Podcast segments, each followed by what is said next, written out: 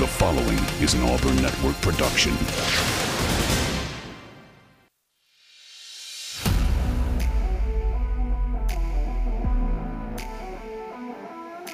You are on the line.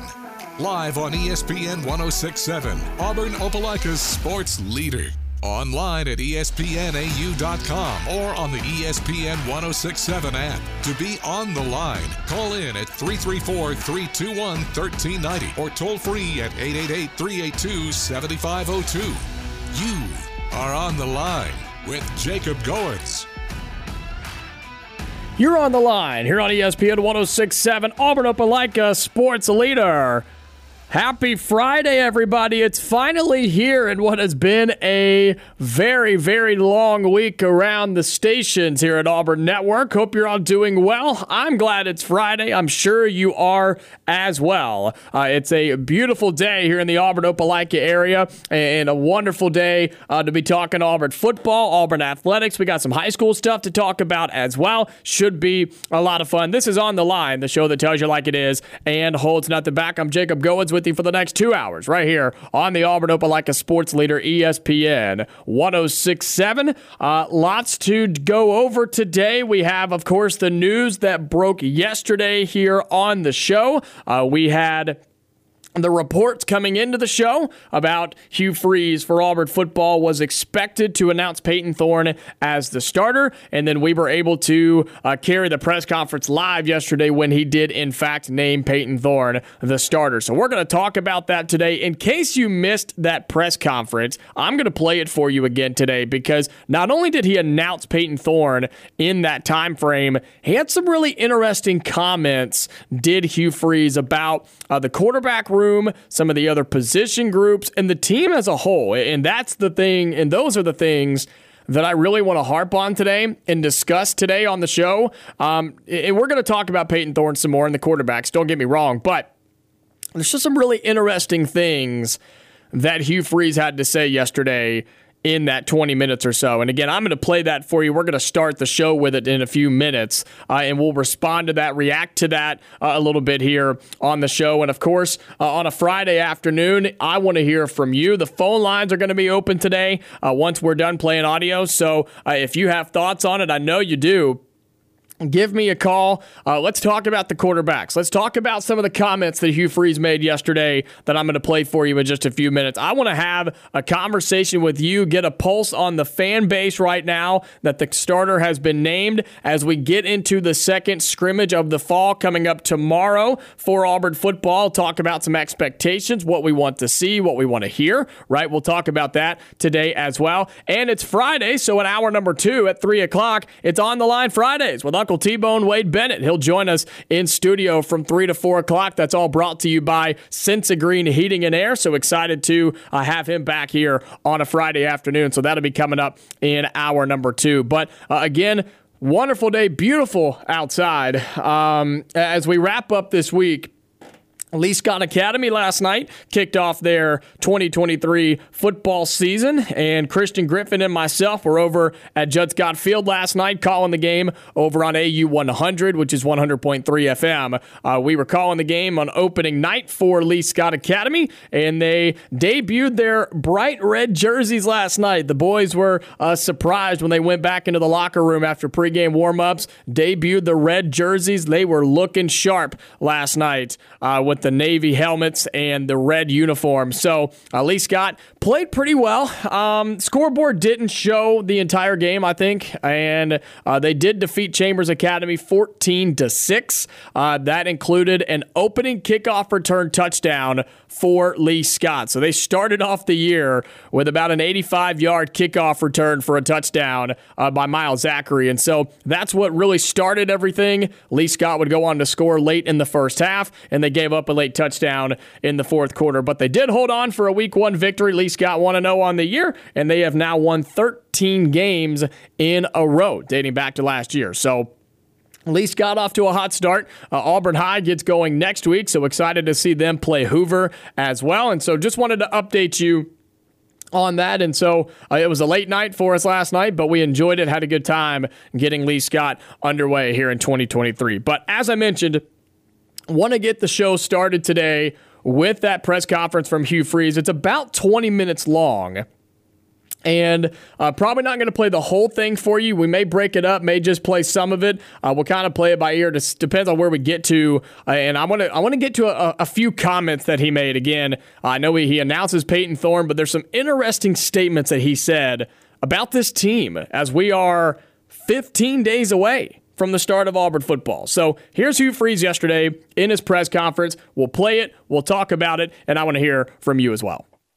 All right, my apologies. Uh, we uh, I was playing the press conference and it was going out over the stream, but seemed to be uh, seemed to be struggling trying to get it out over the actual radio wave. So uh, I do apologize about that. Uh, trying to play the uh, Hugh Freeze press conference from from yesterday, and so a little bit of technical difficulties, but the reason I was playing it uh, was because he had some interesting things to say when he announced the starting quarterback yesterday, uh, that it is Payton Thorne. Uh, he started off by by mentioning the fact that only four people knew that he was going to name Payton Thorne the starter before the reports started trickling out uh, about about him being the starter, and then by the time the press conference rolled around everybody knew. Everybody had already known that he was expected to make that announcement. So he did mention that, and that may be a problem that he has to deal with on the back end. If only four people knew about it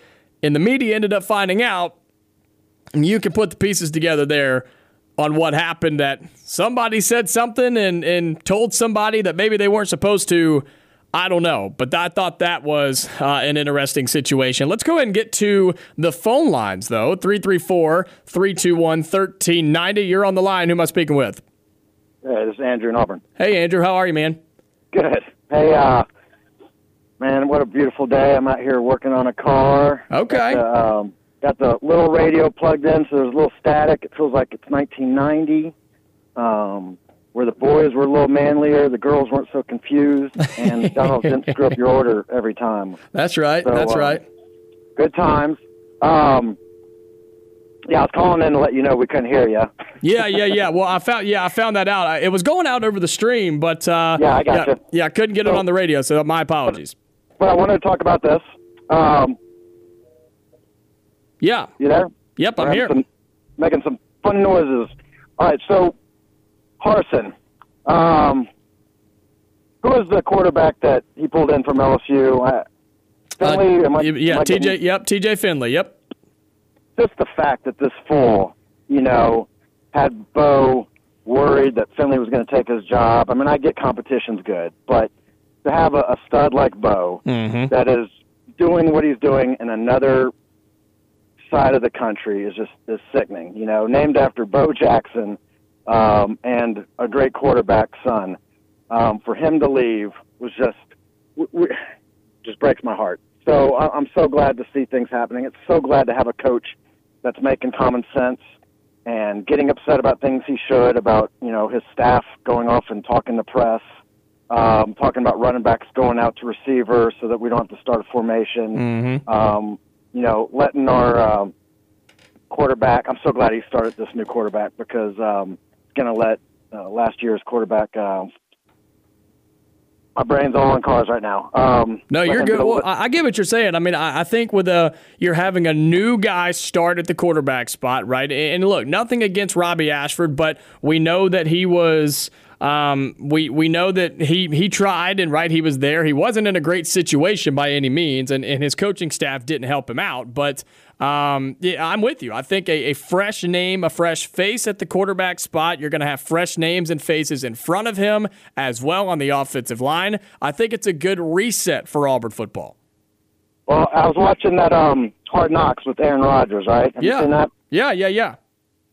Is Aaron not just cool? Is he not just a cool? Well, see, here's a- here's the problem with that. I'm a huge Aaron Rodgers fan, or I should say, I was a huge oh, Aaron oh, no. Rodgers fan because I'm a Packers fan through and through, and he broke my heart, man. I knew it was coming, but he broke my well, heart you, when he went to ever, the Jets. Have you ever seen him like that, and how he just has the funniest com? I, what yesterday he goes up to a huddle with some of the leaders. He's like, I'm happy to be here, but sad to be with you guys. Just those one-liners, you know. he looks he looks very relaxed right now. He looks very relaxed. Um, he looks like he's enjoying himself a little bit uh, there in New York. And you want to talk about a fresh face and a, and a restart? That's exactly what's happening with Aaron Rodgers in New York right now. Right, and their and their quarterback from you, uh, uh, BYU, uh, Zach, you know, is going to give him a chance to uh, learn and grow. And I'm hoping that's kind of what happens with Robbie and uh, I mean, just the potential. It's, it's time to get excited. You know, not too excited about this year, but it's time to really get excited. And I hope we're happy and giving high fives, and we're not fighting. You know, as inner fans, that's my biggest thing. Yeah, just go tailgate. You know, have some fun, win or lose, have some fun, and that hasn't been the case uh, since you know the last year's Augusta, where it kind of created a civil war and divide.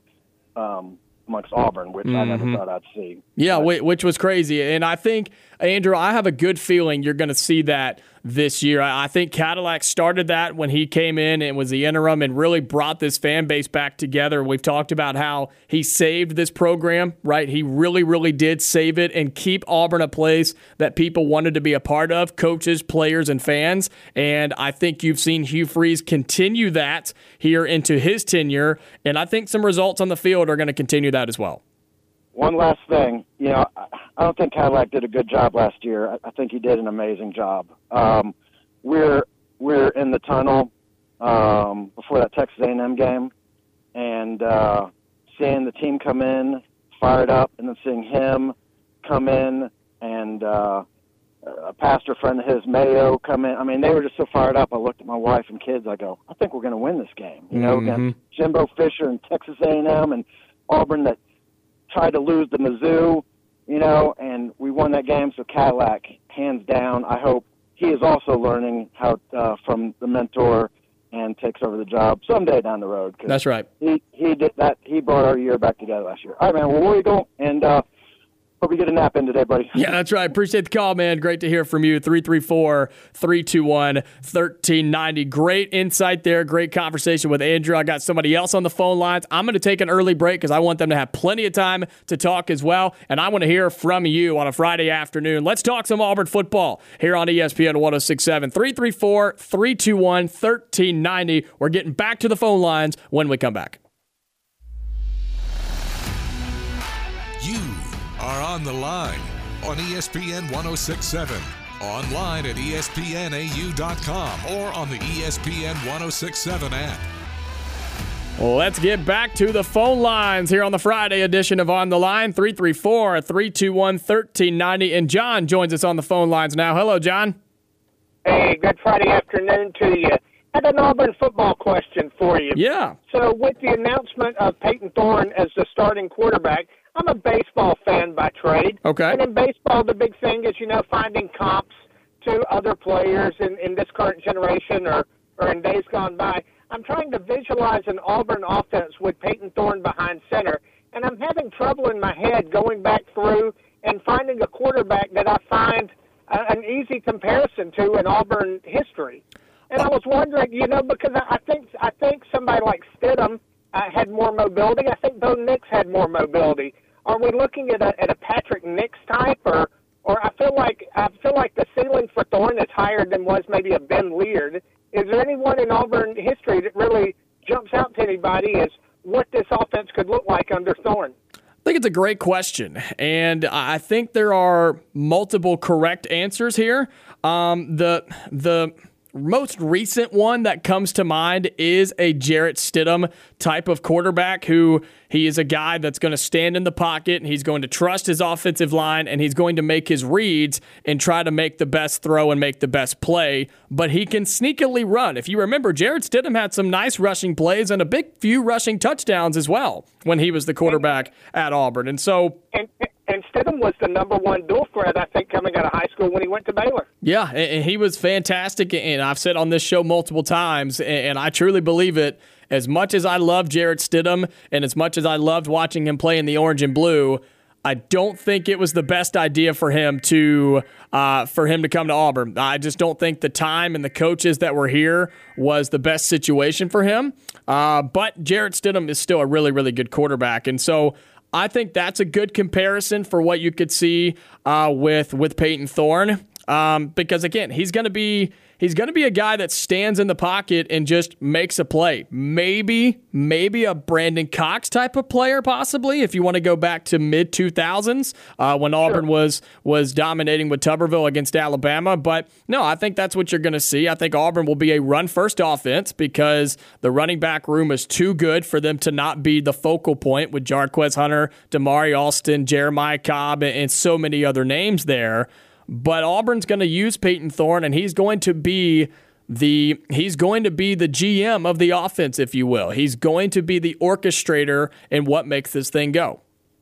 Do you see the passing game being a tight end centric, uh, where the where um, Rivaldo is the is the number one target, or is it going to be one of the one of the slots or or somebody on the on the perimeter being the number one?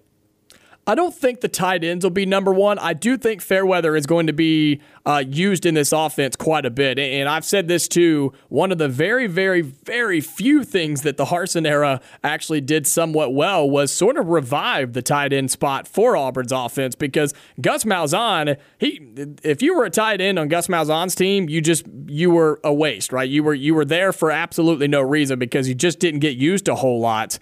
Um, and Uzomah and Uzomah was the last person who saw significant significant targets from that at that position. You're absolutely right. You are absolutely right about that. And he was so good. I mean, he's gone and played in the NFL, and, he still and, didn't. And he's still on the roster. Yeah, and he st- he did not get used to his potential when he was at Auburn. So I think this year, I think you're going to see Hugh Freeze use tight ends as blockers and as receivers. Um, I think Fairweather is a really, really good player. He will be utilized when he has to be, when he needs to be. I don't think he's going to be uh, your your number one guy. And to be completely honest with you, John, I don't know who the number one guy is going to be yet because nobody has truly separated themselves yet in fall practice. And I think that's what the first few weeks of the season are going to be. I agree. I had a follow up question to that. Okay. When, I think I think many of us as Auburn fans believe that that Robbie Ashford will have packages.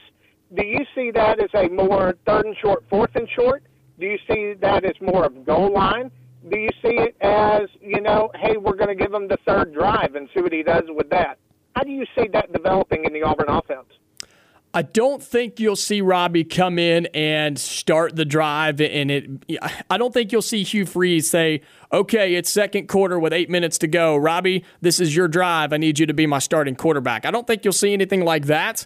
Um, I think it's going to be very, very situational when it comes to when Robbie Ashford gets in the football game. Maybe it is a first and 10 and he's in the court, you know, and he's in the shotgun and it's a direct snap to him and it's a quarterback keeper all the way, right? Maybe it is a third and two and you just want to line everybody up and have Robbie try to maybe bounce outside or jump over everybody, or maybe it's a goal line thing where, yeah, you give it to Robbie and say, hey, go get me six, right? But I also think there's going to be some situations, and I think I talked about this yesterday, how you will have packages for Robbie Ashford, and he is going to run on 95% of those packages. But the one time a team is not expecting him to throw it, that's when he will. And that's when Hugh Freeze is going to call his name and say, You want to be a quarterback, make this throw, burn the defense, and possibly go for a touchdown. So that's how I see this thing working out. And if we if we are left on our toes about when and really questioning when Robbie Ashford's going to be seen and how he's going to be used,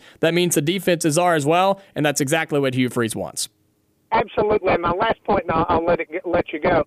I think I think Ashford would be most advantageous, really not in a third and one, fourth and one, but in a scenario where the safeties would cheat up and you can you can hit a post route mm-hmm. or you can hit that because it's going to take so much of the defense committed to the run, especially if you have uh, Damari or you have any of the number of, of backs that would be in there with them. Yeah, you're absolutely right. Absolutely. Thank you so much for your time. Yeah, appreciate the call. Great to hear from you. 334 321 1390. We've had some great calls already today. I'd love to hear from you as well on a Friday afternoon. How do you feel? What are your questions, comments, concerns, anything on your mind here on a Friday afternoon talking Auburn football? I want to hear from you. 334 321 1390. Yeah, I think to to to John's couple of points there, um, the tight ends are going to be used. I think there is some skill there, especially with Rivaldo Fairweather, that you can't let go to waste. And the tight ends on an offense are so important. And you have to be so good to be a tight end, right? You have to be so good and so versatile because you are you're out there doing the dirty work 85% of the time, but then the other 15% when they do decide to throw you the football, it's usually in a pretty big spot. Right? It's usually third and four, third and 5, and they're trying to hit you on a crossing route right at the first down marker, or it's usually in a third or fourth and goal situation, and they're going to throw you a corner route and say, hey, go up and get it, or try to get you in the back of the end zone to convert and get the touchdown. Like, tight ends have to be ready, and I think Auburn's tight ends will. I think you're going to see them in the offense and be a threat because that's my biggest complaint about Malzahn on offense, or not my biggest, but one of my biggest, I should say, is the tight ends were not used. They were used so little, they weren't even a threat. They were not a threat. And so the defense never had to play defense on a tight end. That can't happen because then you limit yourself from an 11 man offense to a 10 or 9 man offense. And you just can't do that. So I see the tight ends being a big factor this year.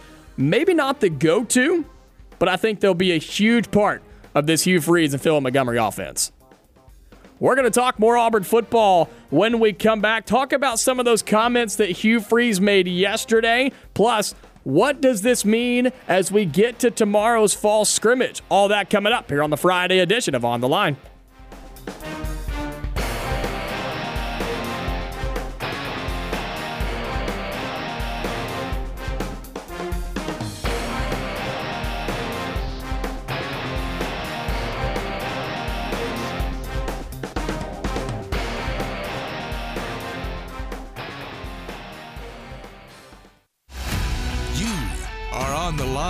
With Jacob Goins on ESPN 1067, Auburn Opelika's sports leader.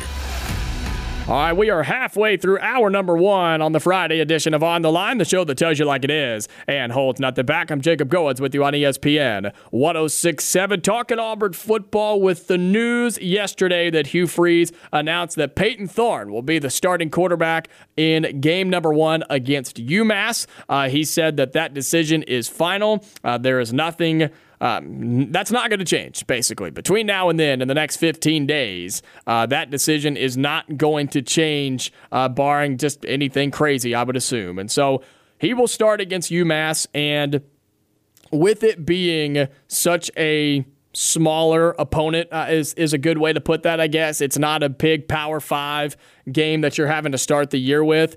It's a safe assumption to say that this is Payton Thorne's job unless something were to happen for the foreseeable future. Um, because you're playing UMass, then we know you go on the road to Cal and you come home for Samford before you have to make a trip to Aggieland and take on Texas A&M. So unless something were just to go horrifically wrong with Payton Thorne on the road at Cal, if he were to have just a horrible performance, um, I think this will be his job, and I think he'll be starting for pretty much the entire year. And so with all of that, uh, Hugh Freeze announced that yesterday in his press conference. We carried it live here on the show.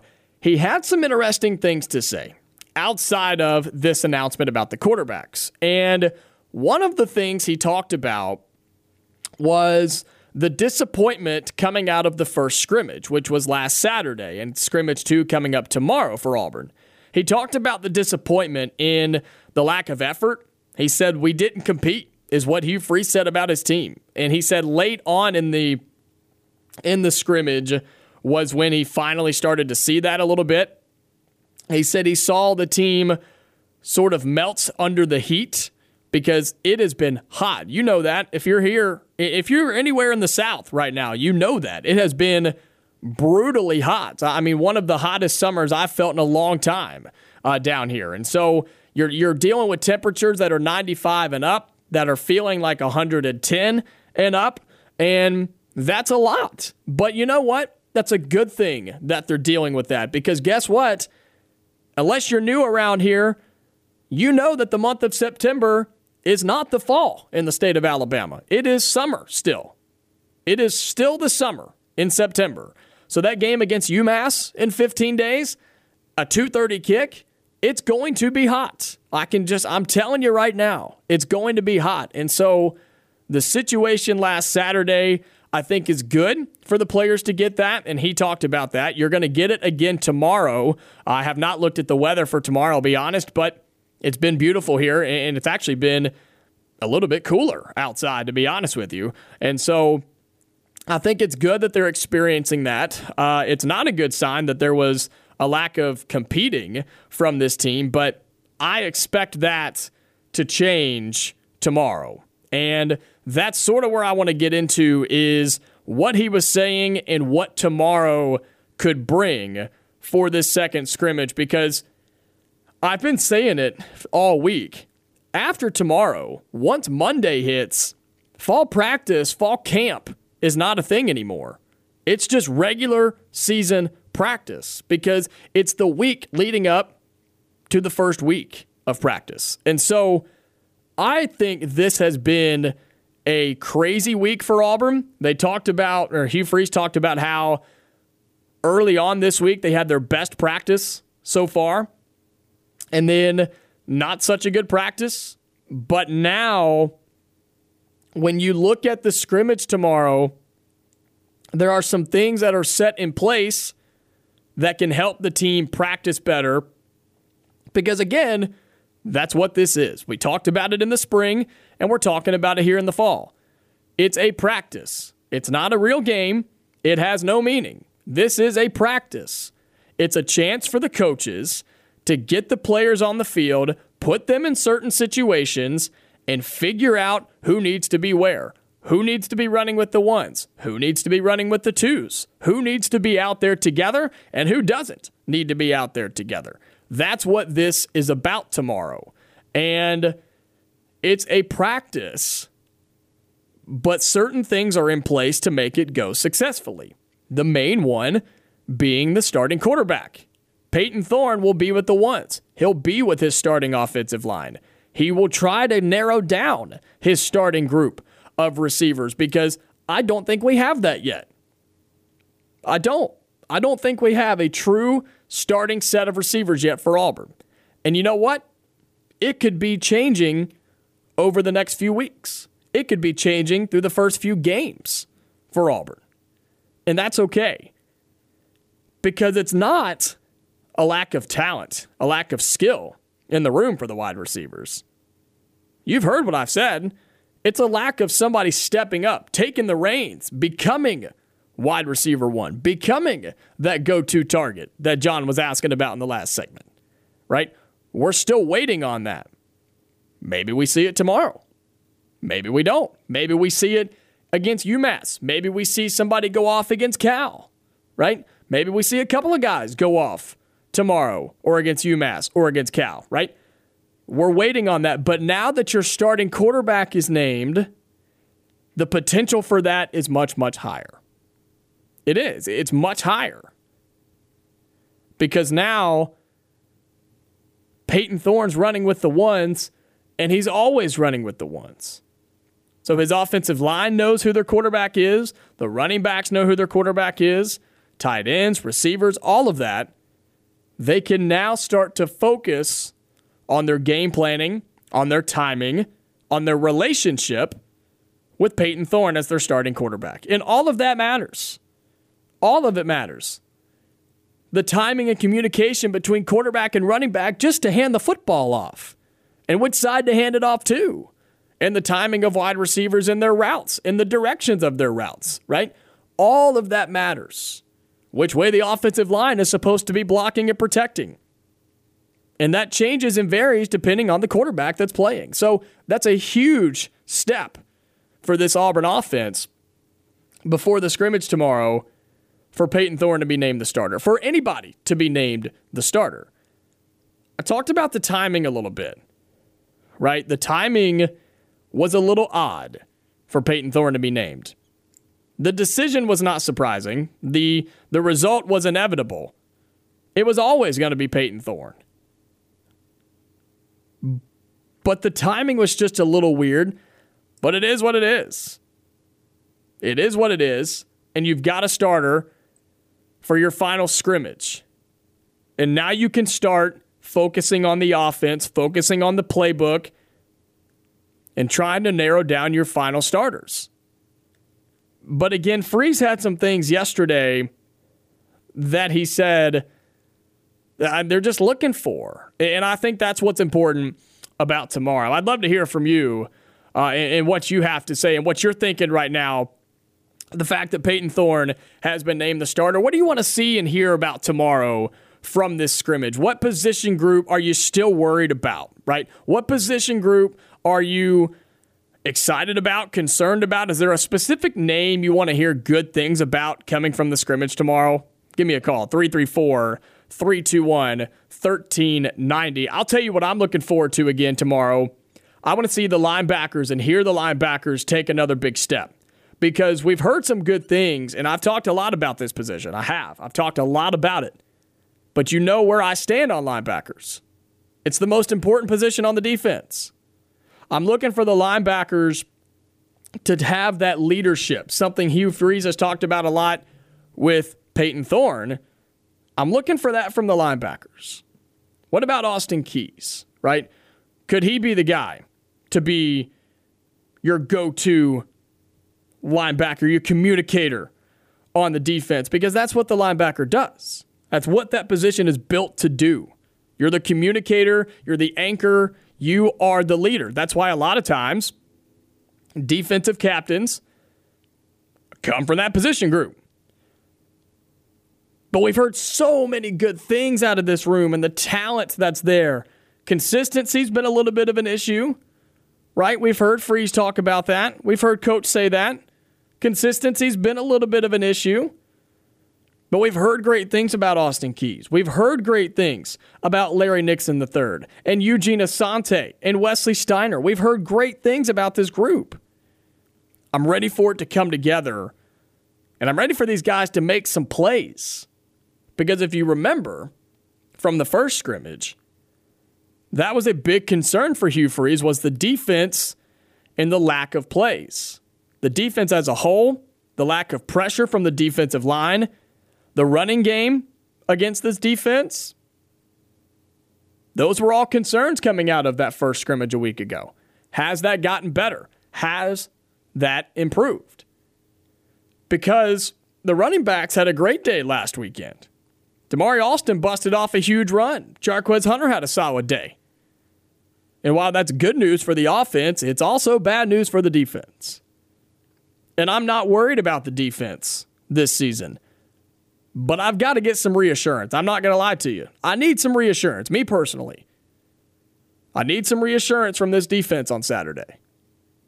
I want to hear good things tomorrow that the defense won the scrimmage because ultimately, I think it will be, it should be, rather, I think it should be the better side of the football for Auburn. Until we truly know what the offense looks like, until we truly know what Auburn has in the receivers room, and I know we keep going back to that, right? We keep going back to, well, if the receivers are good, if somebody steps up, right? If somebody can be that all SEC receiver, but we got to wait and see. We know the running backs are great. Running backs are fantastic. Best room in the conference, in my opinion. The quarterback, I think you're going to be good. Are you going to be Heisman winning? Probably not. But you're going to be good enough. Offensive line, we've heard good things. Still waiting on that. There are more question marks on the offense than there are on the defense, I think is what I'm trying to get to here. So, what do I look for tomorrow? I look for the defense to have a good day. Maybe some receivers make some grabs. How about we not drop footballs this week? That'd be nice. That'd be good. We heard about that last week. Maybe that's why the reports on Payton Thorne weren't as great coming out of the scrimmage last week. I'd like to see receivers catch some balls, make some plays, and then the guys up front defensively get some pressure. Let's force a turnover or two. Let's have some tackles for loss. Let's stop that running game that is so strong for Auburn.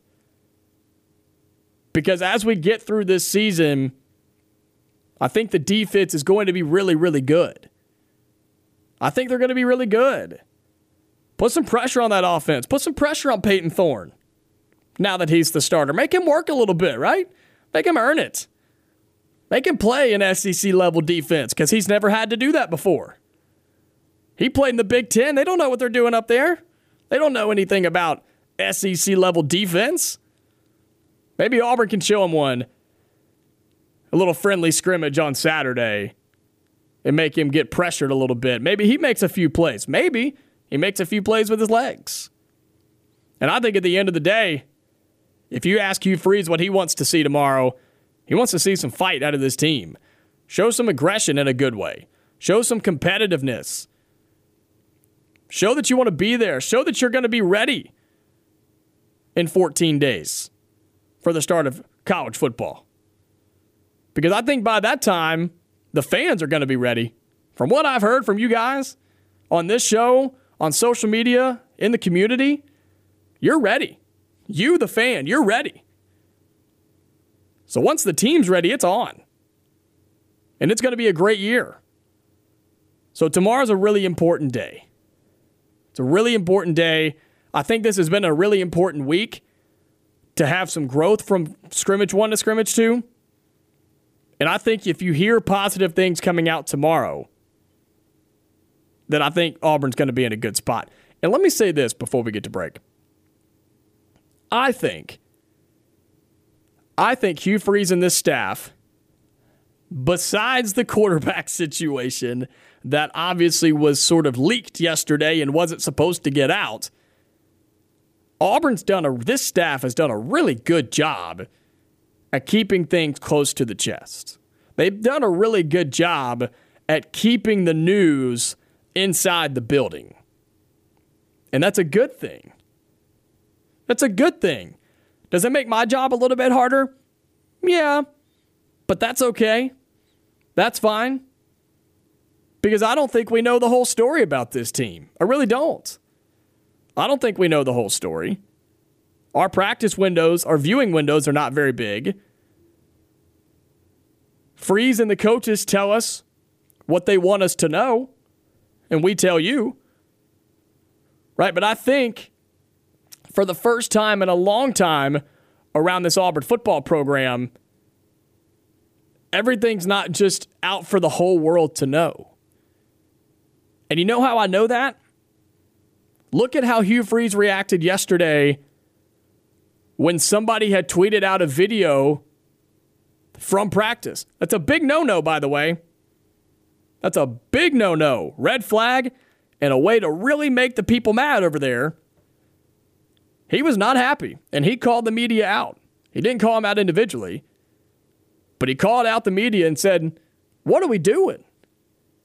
He said, We can't be tweeting videos from practice. He said, There's too much going on nowadays. There's too much information out there. And he's right. There's too much information and too much access for any extra info to be getting out. And I think he had that reaction because he's trying to keep this thing under wraps. He's trying to keep it as close to the chest as possible.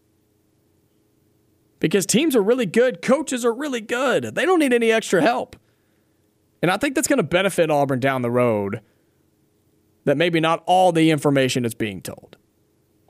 334 321 1390. We'll wrap up hour number one. Maybe talk a little baseball when we come back as the Braves uh, and everybody else getting ready for some weekend series as we get closer and closer to the postseason for Major League Baseball. Crazy to think about that. We'll talk some baseball as we wrap up hour number one when we come back.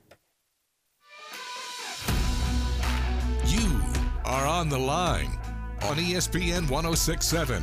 Call in at 334 321 1390 or toll free at 888 382 7502. Let's talk a little baseball for a few minutes as we wrap up hour number one. Been a lot of football talk around here, and there is still baseball happening uh, in major leagues. And so uh, you take a look at what's happening around uh, the league this weekend here on ESPN. You can catch the uh, Red Sox and Yankees coming up tomorrow. That's a mid-afternoon game. I think they begin at 11:30 a.m. So if you're looking for something to listen to uh, tomorrow afternoon, maybe you're out on the boat, out in the yard, doing whatever, uh, you can listen to the Red Sox and the Yankees here on ESPN. ESPN 1067. Then Phillies and Nationals for Sunday Night Baseball at 5 o'clock on Sunday. So be sure you're tuning in for those uh, here on the Auburn Opelika Sports Leader. So, yes, my Red Sox are on the road in New York taking on the Yankees. Uh, that is just a crazy division when you look at it the American League East, uh, you still have the Baltimore Orioles who are 74 and 47. It just doesn't seem right that the Orioles are one of the best teams in all of baseball.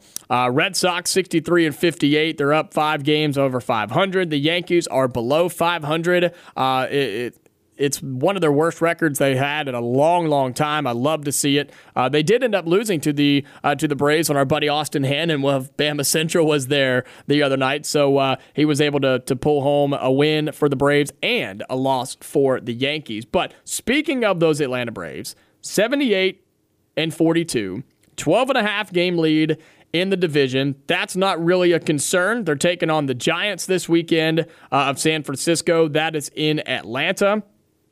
And it seems like the Braves are back on track, right? Seems like they are doing their thing. Uh, they they had that four game split with the Pirates, then they beat the Yankees, or they beat the Mets, then they beat the Yankees. Now they've got the Giants, the Mets, and the Giants again. So a tough stretch for Atlanta. If they can kind of weather the storm here and stay, you know, kind of go 500, maybe a few games above it just because of how good the offense is.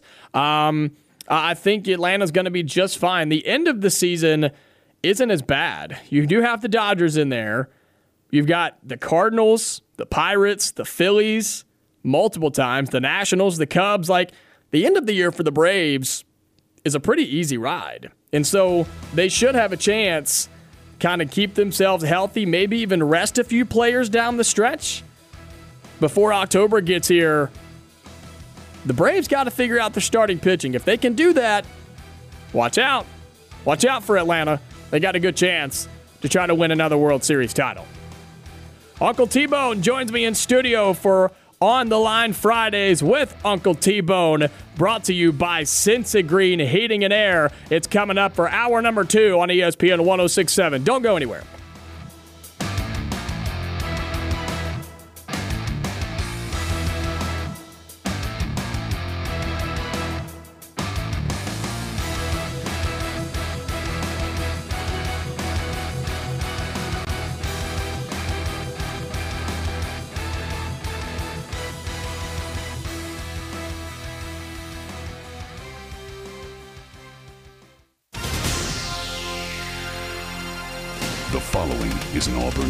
Production.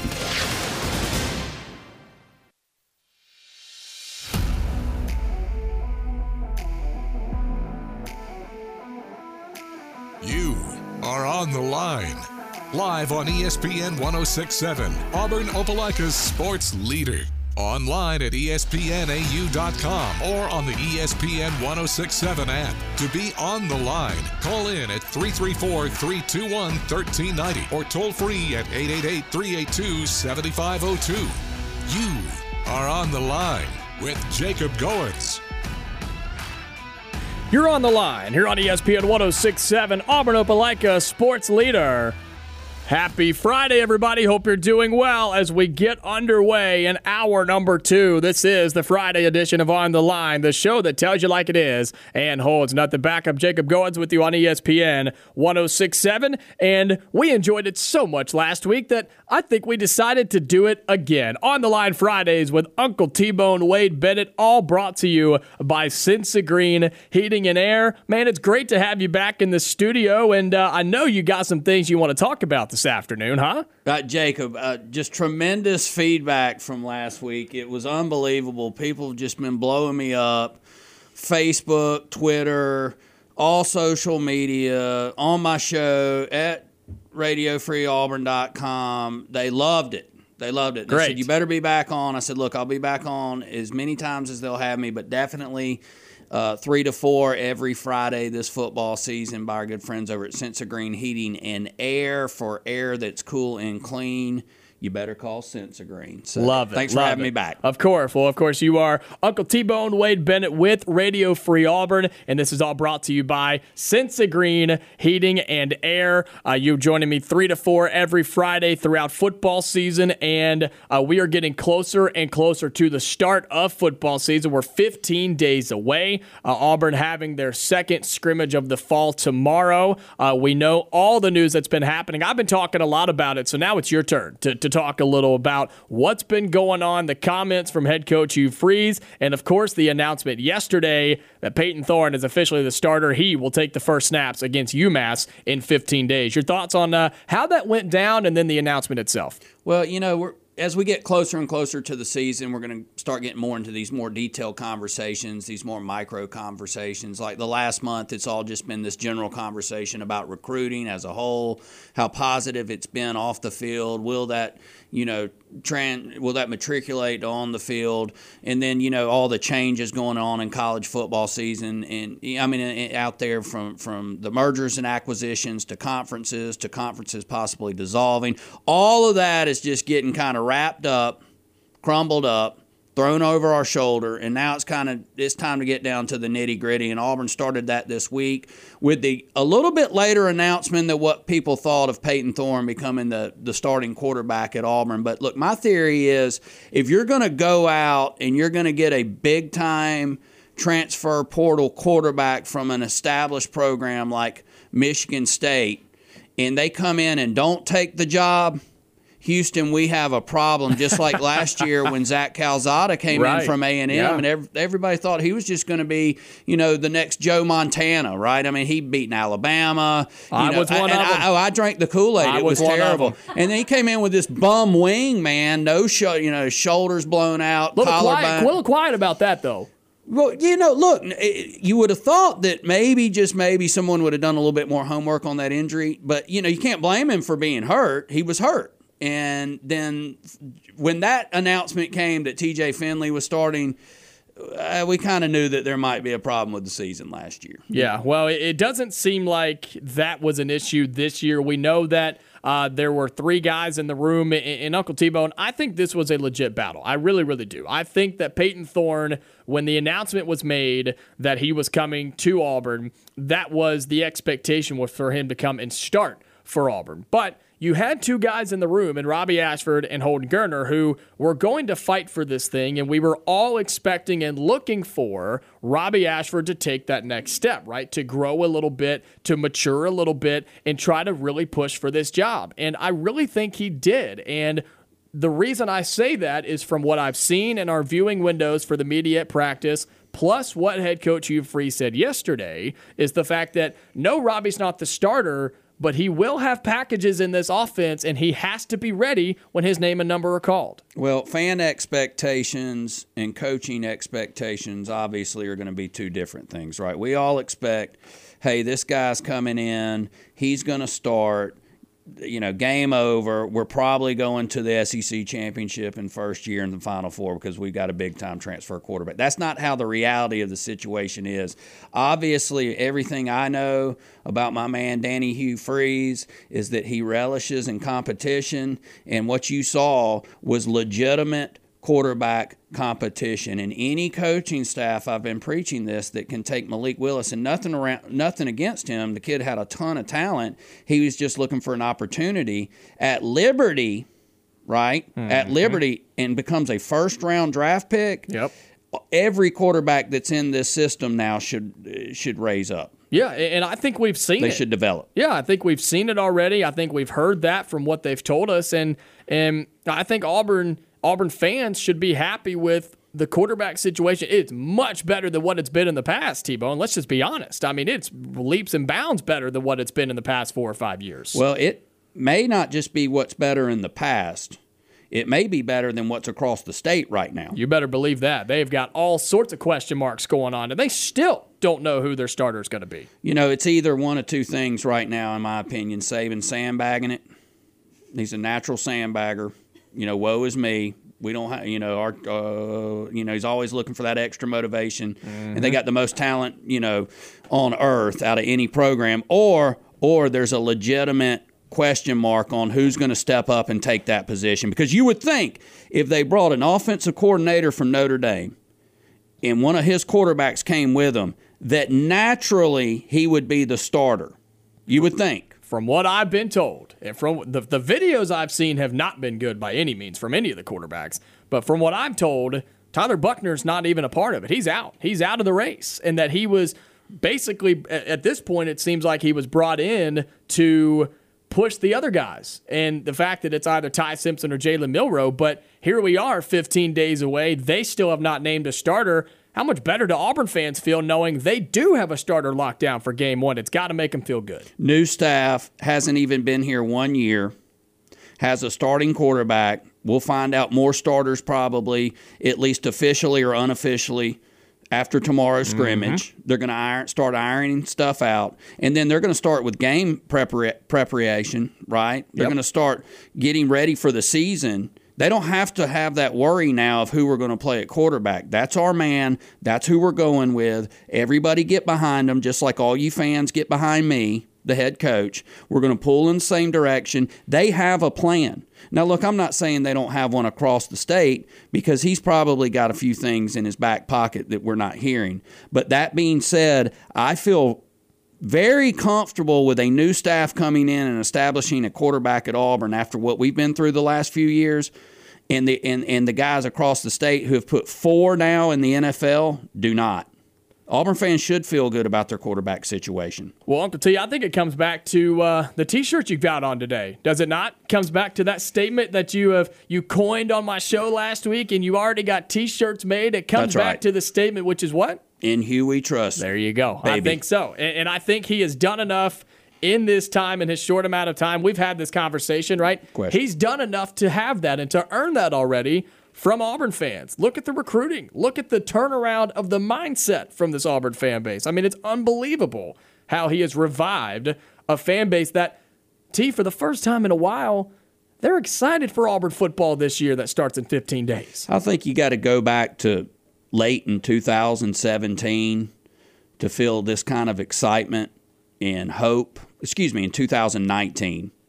And then in 2017 was really the last time that Auburn's competed on a national level. You know, it seems like that was yesterday, but that was actually a pretty long time ago. Yeah. Okay, that's six, seven seasons ago. That's a long time in the SEC. No, no question. I mean, how many different coaches have come and gone, not just uh, head coaches, but coordinators at all teams since then? How many different players have transferred somewhere? I mean, conferences have been lost, Literally. it looks like, since Literally. then. I mean, so that's a lifetime away. And uh, if you know, you have to be excited about what's going on over there. And I'm telling you, uh, I was listening to you on the way in. You were talking about the defense. You're looking for the defense to step up tomorrow. Um, you know, last week I had Cam Brown as one of my breakout players. I did not realize how injured he had been during the spring. He's already come back though and is making some moves. I got a new player to watch. Uh oh. Uh oh. and it's not on the defensive side of the ball. Okay. Who is it? Rivaldo Fairweather, my friend. Already had phone calls about him today. You better believe it. He is an unbelievable athlete, unbelievable player. Uh, one of our callers earlier was asking what his role was going to be and how much impact would he have on the offense. And and look, I gave credit to the previous staff and how they actually used tight ends. Believe it or not, it's one of the few things that they did well. Um, but I believe Hugh Freeze and Philip Montgomery will continue to use tight ends. And here's what I said to you I said, you got to use the tight ends because if you don't, then they're not a threat and they're a waste of space. And you're limiting yourself on offense if you don't use the tight ends in the passing game. And I think Rivaldo Fairweather will absolutely be used in the passing game. the past staffs did a good job of stockpiling players at tight end.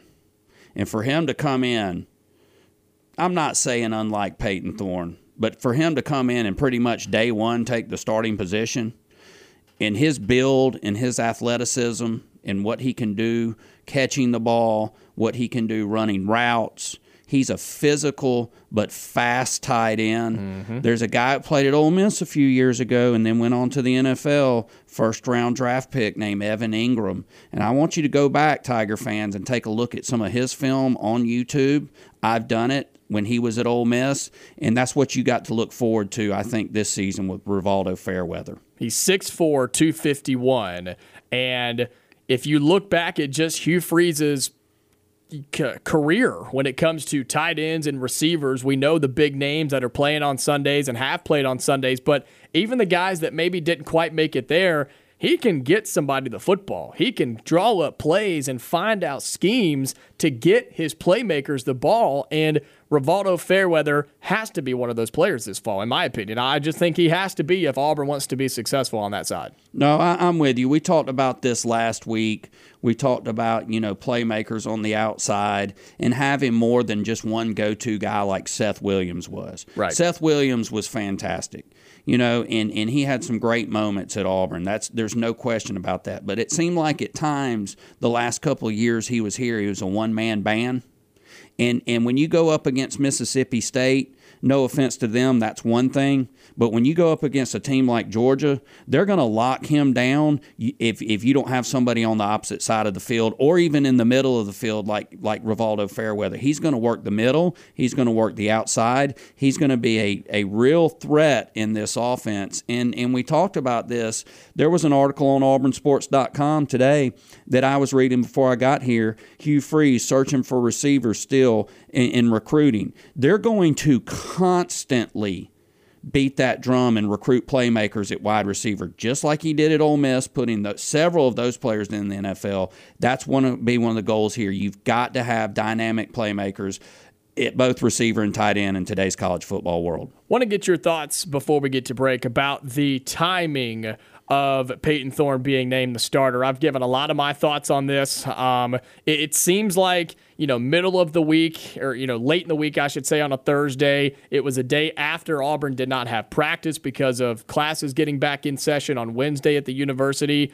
We know the reports started coming out, the news started to trickle out across the uh, various sites here in town and across the state that the expectation was that Hugh Freeze was going to name Payton Thorne, and then in his press conference he did. But the note that really got me, Uncle T Bone, was the fact that he said, Yeah, I was planning on announcing that today, but only four people knew that information. So, what do you make of that and just the timing of how all this worked out with Payton Thorne being named the starter?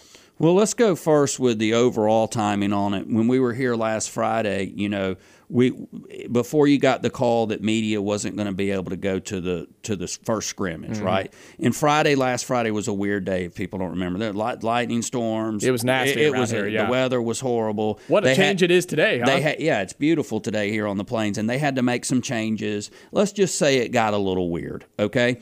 And so that I don't know if that had any effect on what happened at the scrimmage, but we all anticipated as fans, right, that after the scrimmage on Sunday afternoon there would be a name starter. But their timeline and our timeline aren't always going to, uh, you know, at, fall in line together. They don't right? ask us what our opinion is. That's exactly right, you know. and so uh, so that who knows about the overall timing of it. I think that they did want to. It's obvious establish a starter going in the second scrimmage, which means there's probably going to start establishing who else is going to be starters, right? Yep. And let's get going after that with the season. But the the short term timing on it. I knew when I woke up Thursday morning, there were people on message boards saying, "Well, it's Payton Thorne, it's Payton Thorne, it's Payton Thorne," and just that night before, allegedly, only four people knew about it you know, we got they've done a good job, like you've said, of keeping things under wraps, keeping a mystery out there. You know, no leaks like there have been in the past that have kind of been with other staffs, or no crazy stories or rumors. That's a great thing during the off season. But I would have to wonder, you know, how did that actually get out?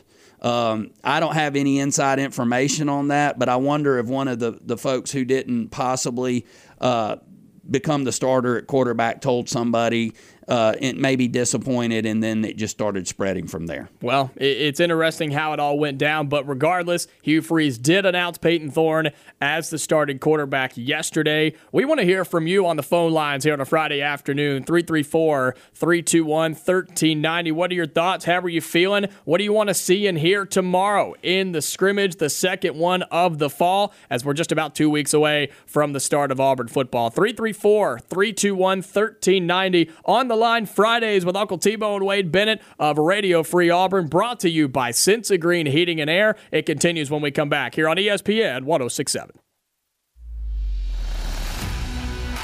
You are on the line on ESPN 1067, online at espnau.com, or on the ESPN 1067 app.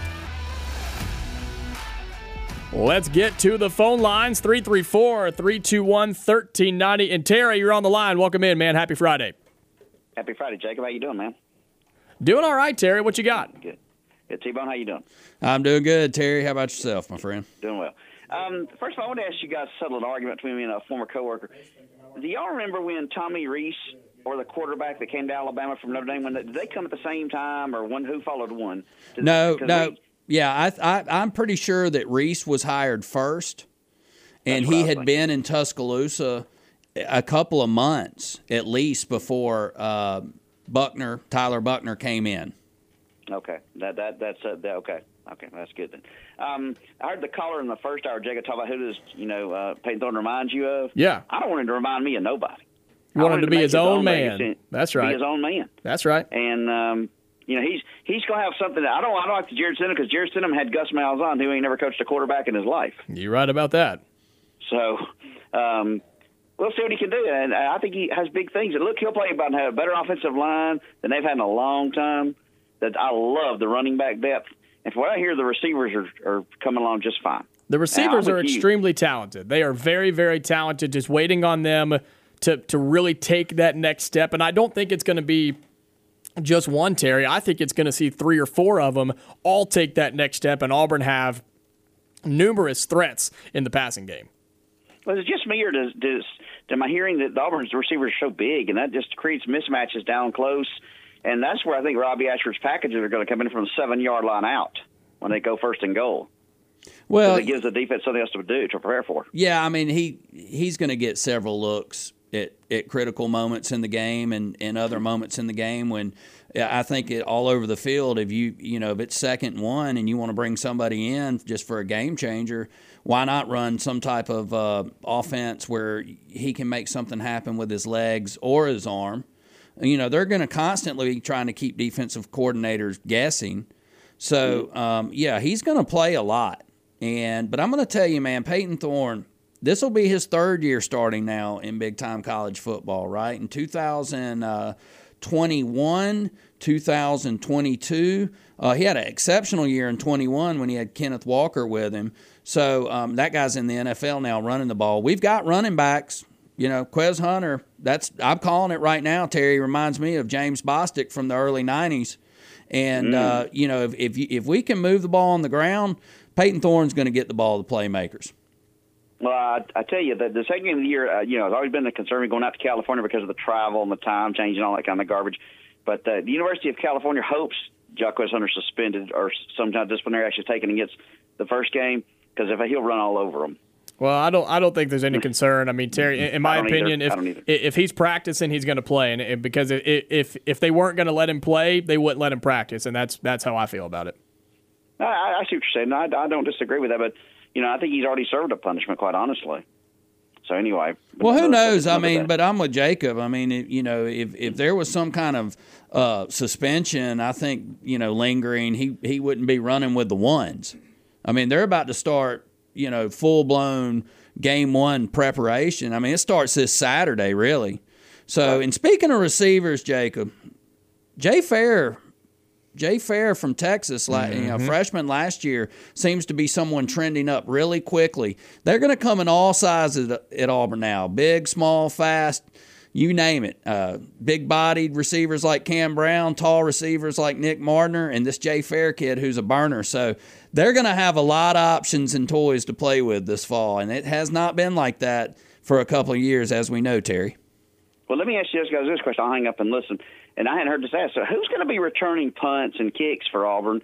Because it's been a long time since we had a true threat back there. You guys have a great weekend. Yeah, appreciate the call, Terry. Great to hear from you. Happy Friday to you. Uh, I think there's a couple of options here on this. I would love to see Damari Alston returning kicks. I think Jeremiah Cobb could be a guy that you see returning kicks as well, whether it be kickoffs or punt returns. Um, I think you could see either one of those guys where you know, we would all love to see Jarquez Hunter, but let's just be honest. I'm not putting if if it's me, I'm not putting my starting running back on kick returns because too many bad things happen on those types of plays. That's why you see a lot of people, a big group pushing to take out punts and kicks, right, in, in football in general. But I would like to see those two guys, and, and I think you could see maybe even um, you've seen guys like Keionte Scott who have done that as well. So I think there's a couple of options there, T-Bone. Yeah, you know what about Brian Battie? I'm cool with that. Yeah, I'm good Yeah. with that. Absolutely. You know that that is a good question though. I'm sure there's a couple of defensive backs back there that you know in the past have done a little kick returning and punt returning for us, but I mean again, you know, not to say that there's just some overwhelming amount of talent at Auburn right now, and I'm sure Coach Freeze and staff would tell us there's a long ways to go.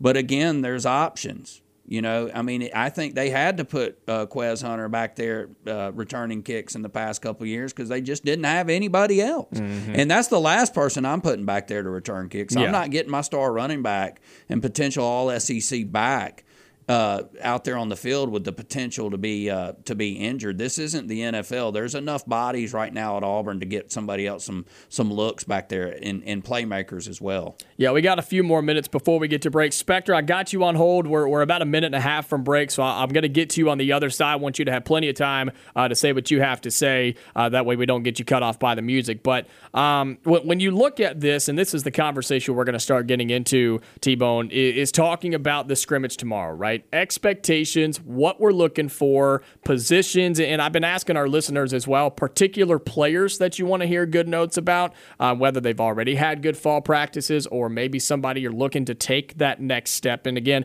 we'd love to hear from our listeners 334 321 1390. Just sort of in your mind, T Bone, what you're looking for tomorrow in this second scrimmage. Well, you know, you said something about the defense earlier and looking for people to step up and, and hoping to hear reports that the defense is, you know, physical and, and back to maybe like an old school Auburn University defense. Um, you know, I don't know if that's quite possible like in today's college football world. What I'm just looking for is is for the offense actually to to begin to settle in. Who who that they've changed around the receivers so much.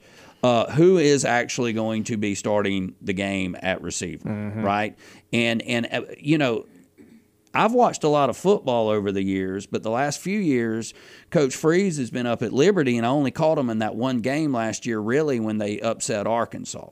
Okay. So I really want to get back. I really want to see some video. I want to see what the offense actually looks like. I want to see the formations, right? I want to see, you know, I want to see if it, where Fairweather's lining up consistently.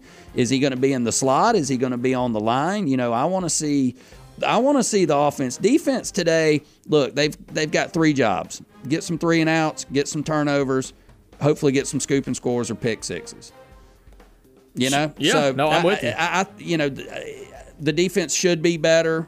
There's more bodies, but the defense hasn't been just awful the last couple of years. So No. what I'm concerned about is putting up points. And I think we're going to see some improvements on the defense tomorrow in the scrimmage. We'll talk some more about that when we come back. Plus, we're getting to the phone line. Spectre, hold on. You'll be first up when we come back. Give us a call 334 321 1390.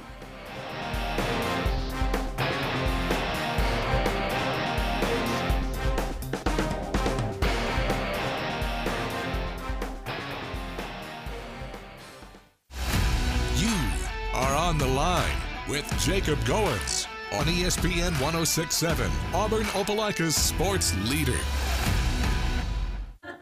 We've got 30 more minutes here on the Friday edition of On the Line, the show that tells you like it is. And holds nothing back. I'm Jacob Goins, joined as I will be all football season long by Uncle T-Bone of Radio Free Auburn. It's all brought to you by this hour. It's brought to you by Sensigreen Heating and Air, our good friends over there. Uh, we we are very appreciative of them and them uh, bringing this together and making this all possible. And it's been so much fun so far, and looking forward to a fantastic football season. But let's get to the phone lines once again 334 321 1390. Spectre, we appreciate your patience, man. I wanted to give you plenty of time to uh, have a conversation with us, man. Hope you're doing well.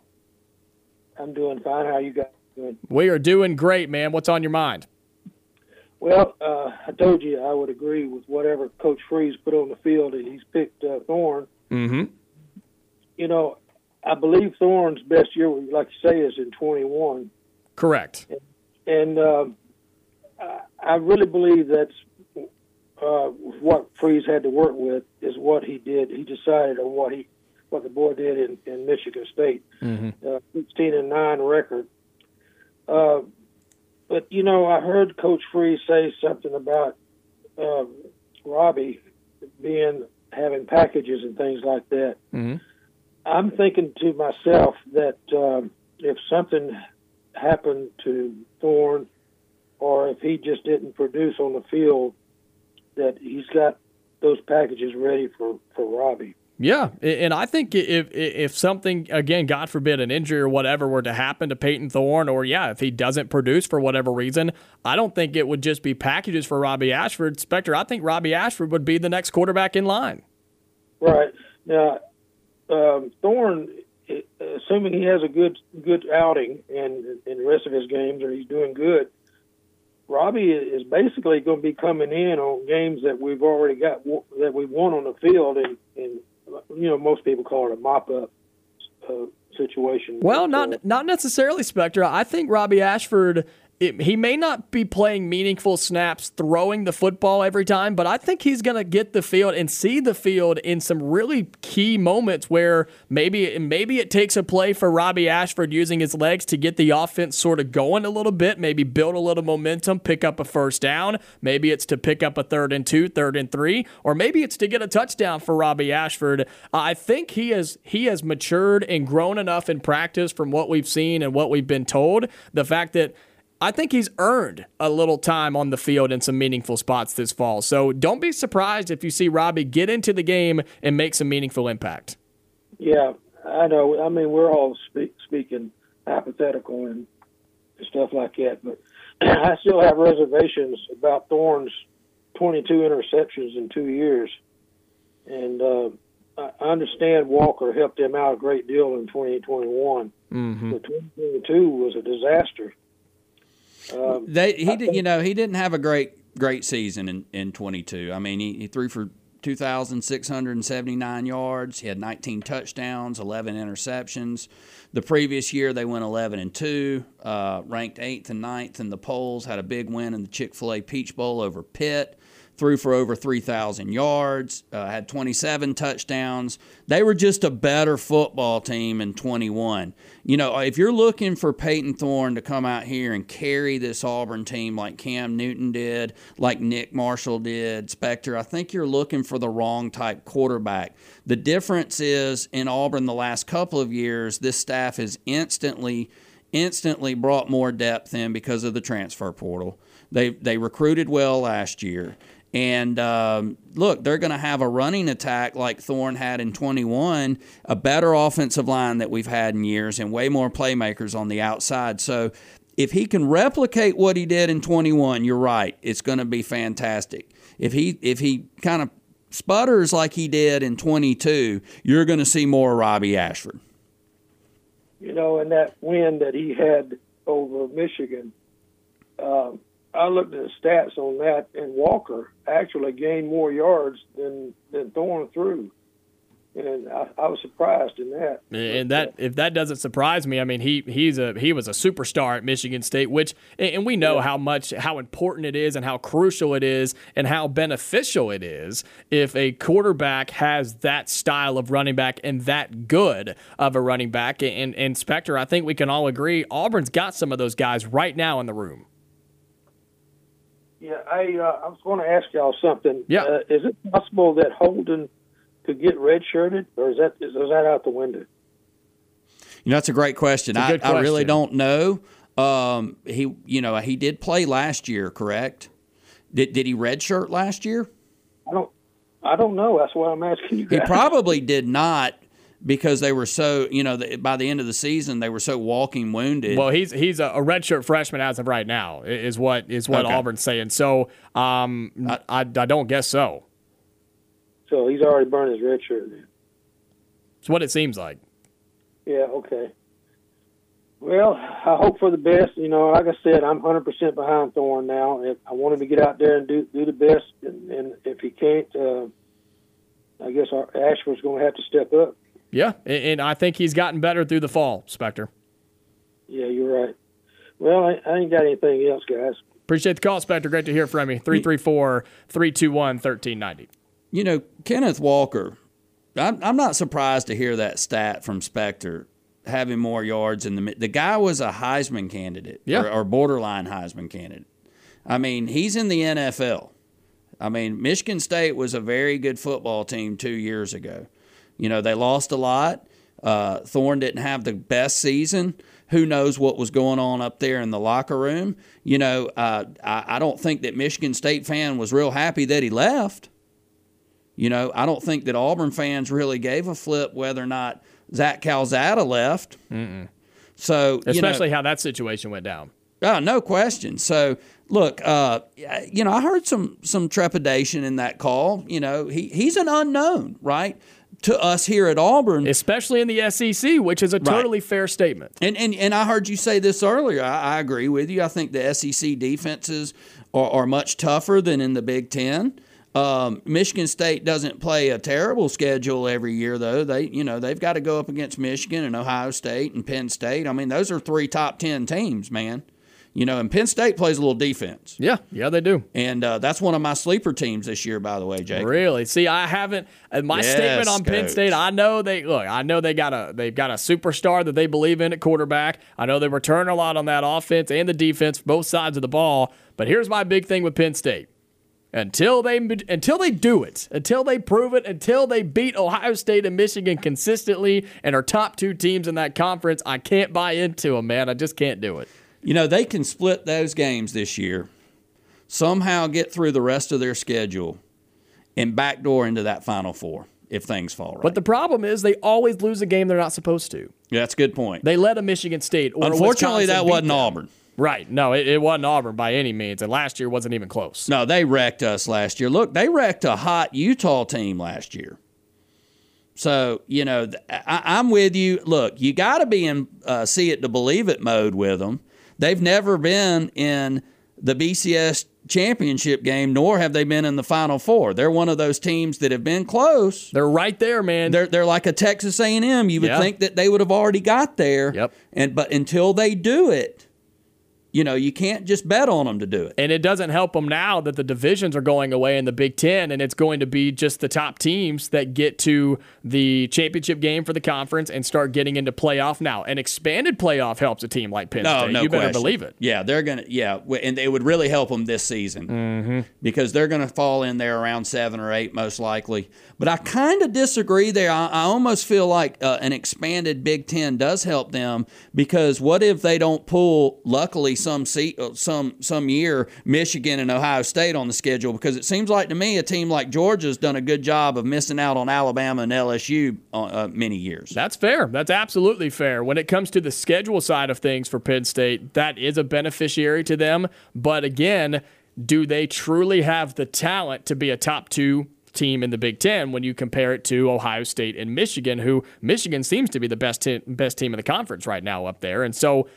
Can they get the talent and the coaching to be a top two team in the conference? Maybe they can if they don't have to play a tough schedule every year. I know it's a little off subject, but I was watching last night a little bit later after I got the kids in bed the 30 on 30 about the U. Yeah, yeah, classic. And and, and they had played Nebraska in, in one of the national championship games, not the 83 game where Auburn got the shaft, but one of the other games, right?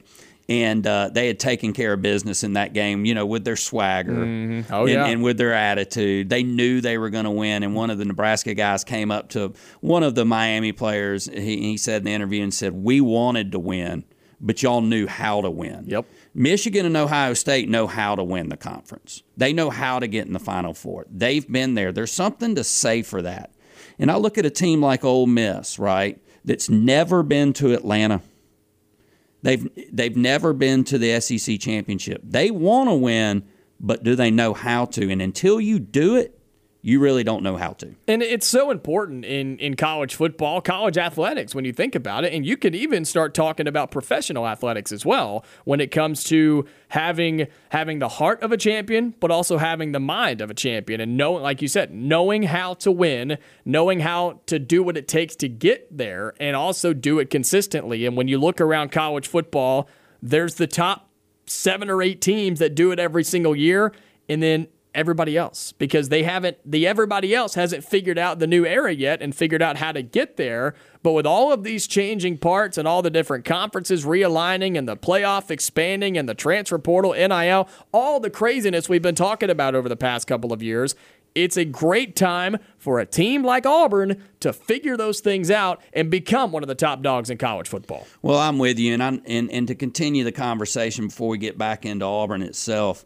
you know, I'm I'm I'm telling people that this new 12 game playoff, I think a lot of the big dogs in, that have been there, right? They saw these changes coming, like the NIL portal, and a team like Auburn can recover from such a a bad run like they have very quickly. Mm-hmm. And they're like, well, we got to figure out a way possibly. And I'm not saying it's some type of conspiracy, but in their minds, they're like, well, look, Alabama, Ohio State, Clemson right now, Georgia, they think that they're going to be into that 12 game playoff every year now. Like, whew, take a deep breath. We don't have to worry about it. The season doesn't matter. We got more talent. We're going to money whip people. But what I really think that what you're saying is exactly right.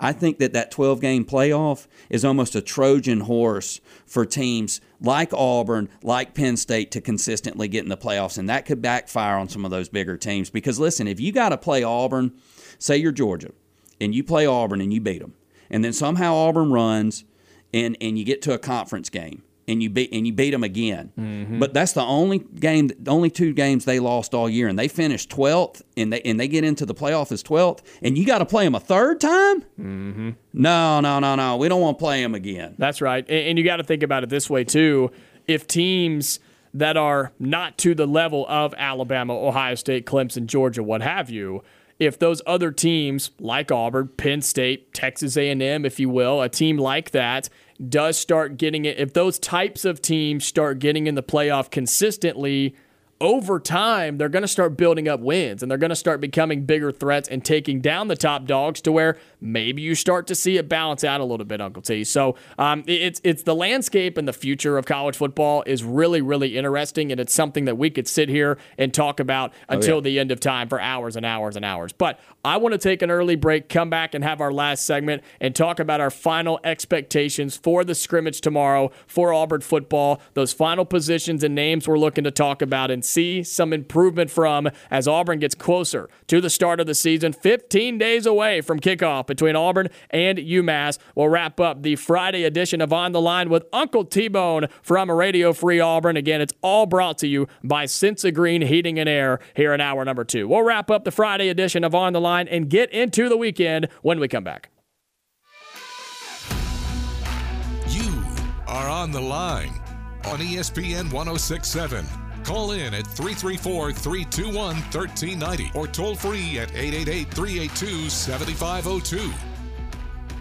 Wrapping up the Friday edition of On the Line, I'm Jacob Goins. He is Uncle T Bone, joining me in the studio as he will every Friday here throughout football season. And On the Line Fridays, an hour number two, are brought to you by Sensigreen Heating and Air. Uh, go ahead and give them some love. Show them some love, Uncle T Bone. I know you're here representing Radio Free Auburn, but show the love to Sensigreen one more time. Yeah, for air that's cool and clean, call my friends at Sensigreen Heating and Air. Opelika 334 366 9237. And I know I got friends listening in Huntsville. They've expanded up there, Jacob, 256 255 7121. Man, I'm just going to tell you real quick that I felt it Wednesday. The humidity dropped a little bit. Yeah. Kind of thought it, it, you know, we know that's a false fall. We know it's going to be hotter than the other side of the sun for the next two weeks, three yes. weeks. But when it cools down, when that humidity drops, that's the best time to call Sensigreen and get on a maintenance plan two times a year. You get your teeth cleaned twice a year, get your HVAC cleaned out twice a year trust Uncle T Bone on this one. And when you call him, make sure you call Uncle T and tell him Uncle T Bone sent me. There you go. Well, our friends at Sensigreen making this hour possible every single Friday, and we appreciate them. Uh, but we got a few more minutes here before uh, we get out of here. Make sure you stay tuned, though, here on ESPN 1067. The Drive with Bill Cameron, Dan Peck coming up from 4 to 6. Uh, they'll be talking about a lot of this stuff as well. Uh, wanted to uh, read you a tweet real quick that I had. One of our uh, very loyal listeners, Greg, tweeted we were talking about the kick returners We had a question about that, and he tweeted and said, "Battie was a consensus All-American kick returner last year at USF. Uh, he will get. He says he'll get the first look there, and I'm not sure about the punt returner, but yeah, you brought up you brought up uh, Battie, and, and I think he's he's a great pick for maybe kick returner, punt returner or both." You know, haven't times changed just rapidly in the last nine months that there are players now that are very talented that are at Auburn that we're almost forgetting about? Yeah. And we're not going to forget about them long because the first three games, I think Auburn's going to explode right? I think UMass is terrible. I think Cal's the. I don't even know if they're taking football very seriously anymore. And I know that's a long trip and everything. Samford might be the best out of all three, and that's saying something. So Yeah. look, there's going to be players all of a sudden that just explode onto the scene. You're like. Where did he come from? Mm-hmm. So get yourself, get out there, get with that skinny kid that used to be me out there selling programs and study it, Auburn fan. Believe me, I'm going to be. Uh, and that's what I've been saying. the The roster just looks so different this year. It is it's a complete change from what it was a year ago, and that's nothing against the guys that were here, but Auburn had some work to do, and Hugh Freeze has done that work already, and the roster is just leaps and bounds better from what it has been in the past. Tomorrow is the second scrimmage of this fall period, and we know the first scrimmage didn't go as well as Hugh Freeze wanted it to. We know that there was a, the situations with the quarterbacks. We have a starter now. Interested to see how that looks with who he should be running with all of the ones tomorrow in the scrimmage. Uh, we've heard some inconsistency issues. We heard a, a lack of competitiveness, lack of effort from this Auburn team. I don't know about you, Uncle T, but I expect that to change a lot tomorrow in the second scrimmage and to have a lot better reports this time on Monday. It's going to be intense, right? It's going to be about as close to simulating a game as you can get in preseason summer practice. I mean, this is going to be probably the last big one. And I'm interested, you know, I'd like you to take the defensive side of the ball on some battles for starting positions, mm-hmm. but the Jay Fair, Javarius Johnson battle for the for that slot receiver, that speedy small receiver, the stretch stretch the field receiver, that's going to be an interesting the watch, one to watch. I think the offensive line is pretty much settling in as well around Thorne. We all know Hunter's going to start. We all know Fairweather has completely locked that. We talked about that. But let's I'm really interested to see who's going to take what position, take the bull by the horns and say I'm day one starter at every receiver position. Yeah, defensively, I mean, we've, we've talked at lengths about the secondary when it comes to uh, corners and safeties. Keionte Scott, Kayin Lee, DJ James. Uh, we know those guys They're are going- solid. they're so good. I mean, they're just so, so talented. Um, I I continue to go back to the linebacker room when you talk about guys like Eugene Asante. We've heard great things about. I think the defensive line is interesting. Looking for some playmakers up there because that was one thing we heard last week was not a lot of plays were made defensively, not a lot of pressure on the defensive uh, or on the quarterback, I should say. No turnovers were forced by the defense. So look at guys like Marcus Harris, Justin Rogers up front. Make an impact on the defensive side Oh, I- tomorrow. yeah, I is Falk going to start? I think he does. I think they moved him to defensive end because the McLeod kid's about to take control of that jack side. Yeah, you better believe it. There's some talent on that side. No question. Uncle T, as always, enjoyed it. We'll do it again next Friday, huh? Had a great time. Thank you, uh, Jacob. Thank you, uh, 106.7, and thank you, Sensigreen. And uh, give them a call and always tell them Uncle T Bone sent me. That's right. Hey, plug Radio Free Auburn quickly before Oh, we get out of here. www.radiofreeauburn.com. That's where I write, and that's where I stay, other than in this studio. Come see me. There you go. Go check it out if you're looking for something this weekend. We'll talk about the scrimmage on Monday as we get closer and closer to the start of Auburn football. Until Monday, 2 to 4, right here on ESPN 1067. Have a great weekend. Stay safe. I'll talk to you later.